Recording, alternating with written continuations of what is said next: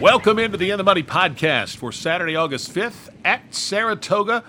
I'm Tom Leach, along with Jim Goodman, Keeneland's Director of Wagering Development. Big day at Saratoga. It's Whitney Day, the Whitney Stakes, uh, named for uh, Mary Lou Whitney and the Whitney family that were so instrumental to uh, building Saratoga up. And it's always a big day there.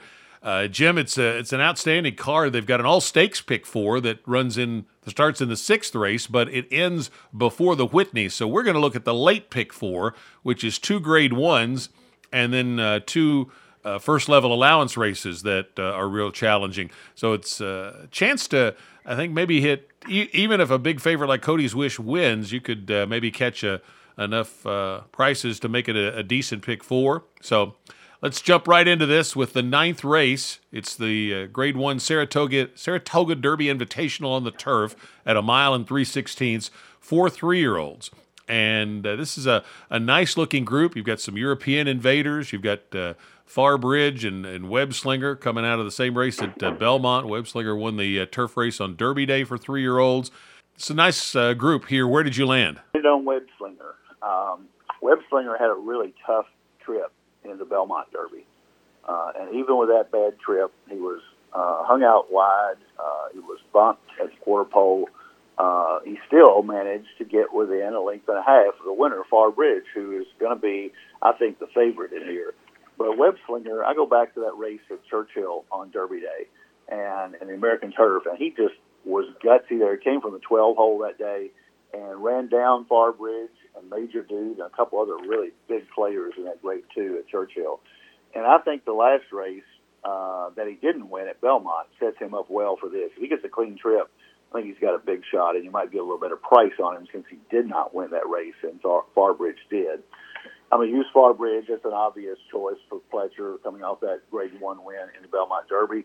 I'm going to use uh, Charlie Johnston's horse, Lion of War. I have no reason to even look at this horse other than the fact that they ship him over here uh, from some decent races in Great Britain. Um, not that impressed with him. Uh, the Timeform ratings do not match up with the Beyer ratings of the American horses, but I'm going to use him because of the presence of Owen Murphy and the fact that he did ship over here. The one I do like from uh, overseas is the franchise for Joseph O'Brien, uh, coming off a um, a win at the Curragh, and they're the O'Brien's always ship well into New York, so I'm going to use that one. I'm going to use program trading for Chad Brown, although it's a big step up in class for this one, but uh, two easy wins. Uh, the last one in optional claimer at Belmont. So uh, I'm going to use those five. Plus, I'm going to use Mondego, the one horse coming out of the Belmont Derby that only lost uh, by a length after leading there, and it seems like the New York jockey colony seems to let a horse get on the lead and walk. And there's a good shot that Joel Rosario gets Mondego out from that one hole and can take him a long way. So I'm going to use pretty much half the field in here. Um, a very uh, lukewarm favorite for me is Web Slinger. I am going more narrow. I'm going to uh, spread on those two allowance races. So to keep the ticket at an affordable level, I had to tighten up somewhere else, and I elected to do that here. Um, I think Far Bridge, Webslinger uh, are two very likely win candidates from the U.S. side for the reasons you mentioned. I end up taking Lion of War on top. I like the fact that he's an improving three year old. His uh, Timeform figures have steadily gone up. I think last was a 97, still short of what the uh, U.S. Uh, t- contingent brings to the table, but he is an improving three year old and it's been steady improvement. And the last figure was the best one. It was at a mile and a quarter. Uh, this is just uh, under a mile and a quarter at a mile and three sixteenths. So, uh, and those handicap races can be uh, some tough uh, fields over there at, uh, I think the last one was at Ascot. So, Lion of War on top for me. I'm going to use them with Far Bridge and Webslinger and just go with those three. I could, there are others that you mentioned that I could easily like to include, but to keep the ticket affordable, I'm going to stop there. Next up is the Grade 1 Whitney. You could potentially single in here with Cody's Wish as the big favorite, but it's three year olds and up, and uh, this Grade 1 is at a mile and an eighth, and that's the question for Cody's Wish, which is such an, a, you know, just a, a wonderful story that everybody roots for. Uh, he won the Breeders' Cup Dirt Mile around two turns. That was at a mile. Uh, it seems like I think he's better at seven furlongs to a mile around one turn. But he's so good right now that uh, could he get a mile and an eighth? Uh, yeah, I, th- I, think that's uh, certainly possible he could win this. It's hard to imagine that he won't run well.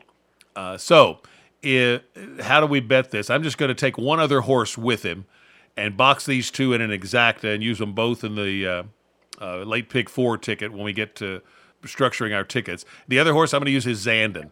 His record at two turn mile and an eighth races is good. I think that's his wheelhouse. Uh, his two races this year have been around one turn at a mile, and his Met Mile, he, he ran well. It was his lifetime best Beyer. Uh, this is his third off the layoff. He gets at his optimum uh, distance. Uh, he runs well at Saratoga, and Joel Rosario has taken the mount on this horse. He's ridden him before, and I, I, just think Rosario could be a really good fit for this horse under these conditions because Rosario's a really good finisher, and this horse is going to be finishing and um, could use a little extra help probably. So a Zandon Cody's Wish exacta box for me in the Whitney. How about you? I almost single Cody's Wish. Uh, there are a couple reasons that I didn't. The most obvious is being the distance. I just love the way he runs. You worry about him getting a good trip, but in a six horse field, I don't think that's going to be the case. Um, he may be 15 lengths behind the rest of them, um, but I don't worry about that because he comes with such a rush. And he's gone a mile and eight before he actually went a mile and eight in his maiden uh, his debut at Saratoga.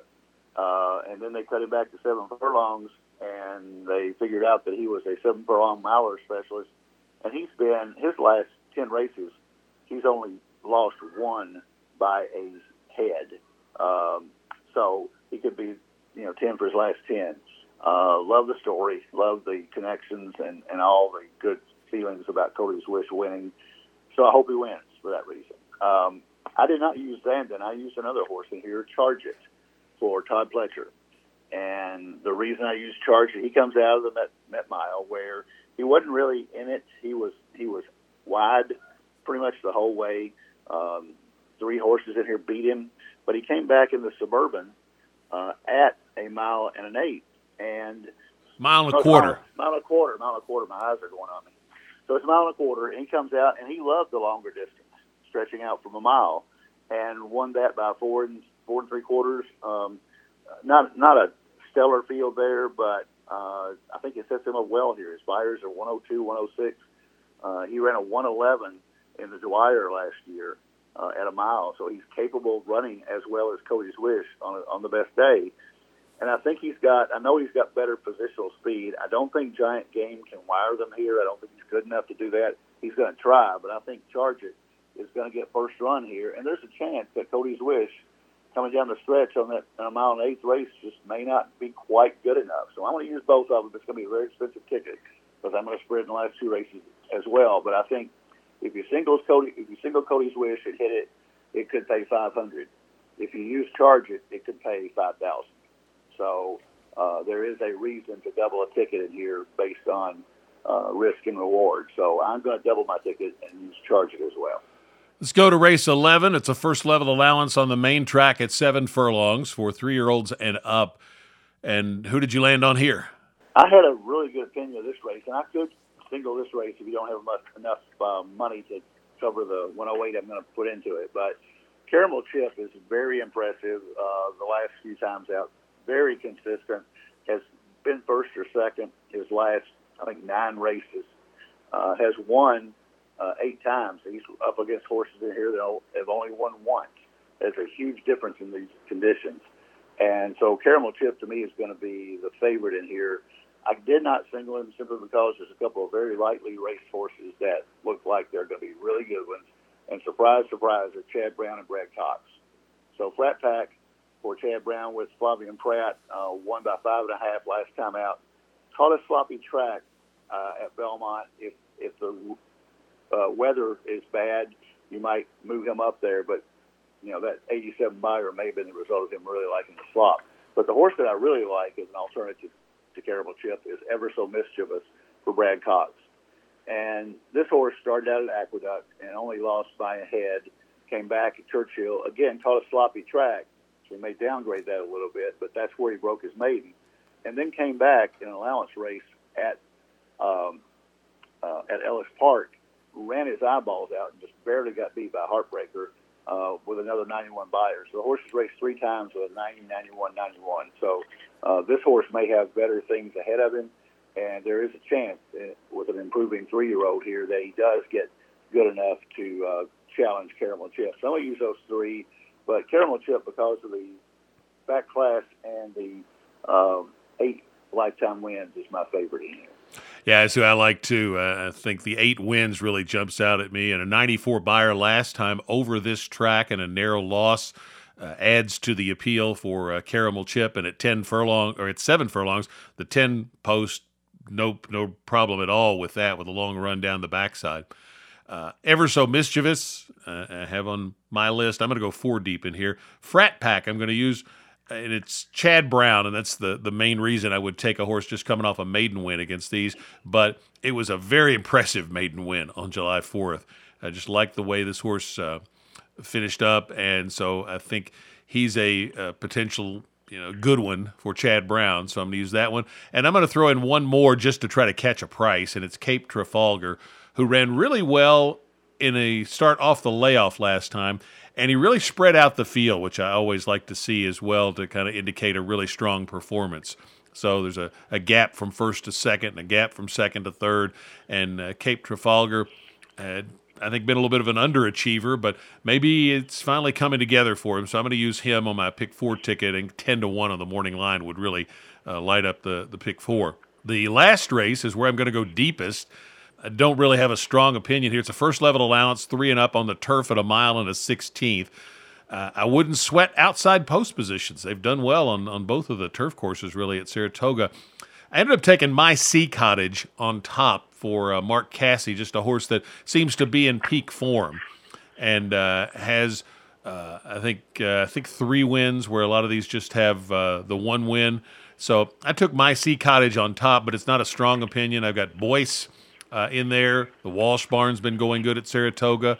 Uh, Al's Rocket, it's Pletcher and Irad. Uh, the one Shutters, I think the one and ten coming out of the same race, and for Shutters, it's the second off the layoff, and he's been very consistent. Uh, my uh, long shot play is Hilliard for Mike Maker. Horses run well on turf courses that have been less than firm, and uh, they've gotten a lot of rain over the last day or so at Saratoga, so I don't think it's going to be quite to firm. So uh, Hilliard, I'm going to take a shot with to try to catch a little bit of a price. And then Ruse, the three I'm going to use, mainly because he's won twice at Saratoga. So six deep for me in the last leg with my Sea Cottage on top. How about you? I'm trying to figure out here which horse that you used. I know which one you used that I didn't, and that's um, uh, Hilliard. Hilliard. Yeah. Yeah. So I, otherwise, I used five of the same horses, uh, and I added Fighter in the Wind uh, for my so I use a maker horse uh, basically because Manny Franco, and uh, man, he's been riding well up there. He's he's had the hottest second highest. He's got five wins in 15 seconds, but at one time that was two and 12.